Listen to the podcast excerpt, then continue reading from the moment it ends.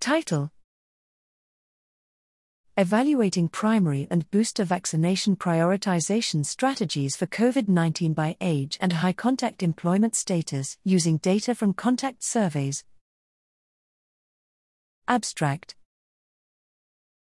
The debate around vaccine prioritization for COVID 19 has revolved around balancing the benefits from 1. The direct protection conferred by the vaccine amongst those at highest risk of severe disease outcomes, and 2 the indirect protection through vaccinating those that are at highest risk of being infected and of transmitting the virus.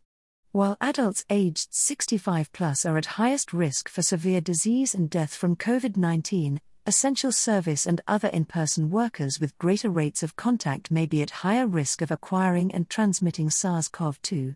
Unfortunately, there have been relatively little data available to understand heterogeneity in contact rates and risk across these demographic groups.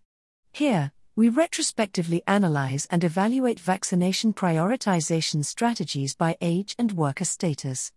We use a mathematical model of SARS CoV 2 transmission and uniquely detailed contact data collected as part of the Berkeley Interpersonal Contact Survey to evaluate five vaccination prioritization strategies 1 prioritizing only adults over age 65, 2. Prioritizing only high contact workers, 3. Splitting prioritization between adults 65 plus and high contact workers, 4. Tiered prioritization of adults over age 65 followed by high contact workers, and 5. Tiered prioritization of high contact workers followed by adults.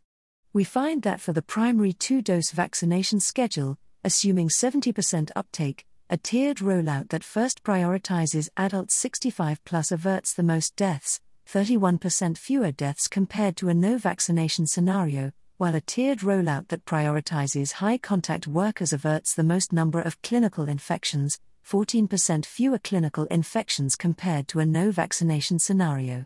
We also consider prioritization strategies for booster doses during a subsequent outbreak of a hypothetical new SARS CoV 2 variant we find that a tiered rollout that prioritizes adults 65 plus for booster doses consistently averts the most deaths, and it may also avert the most number of clinical cases depending on the epidemiology of the SARS CoV 2 variant and the vaccine efficacy.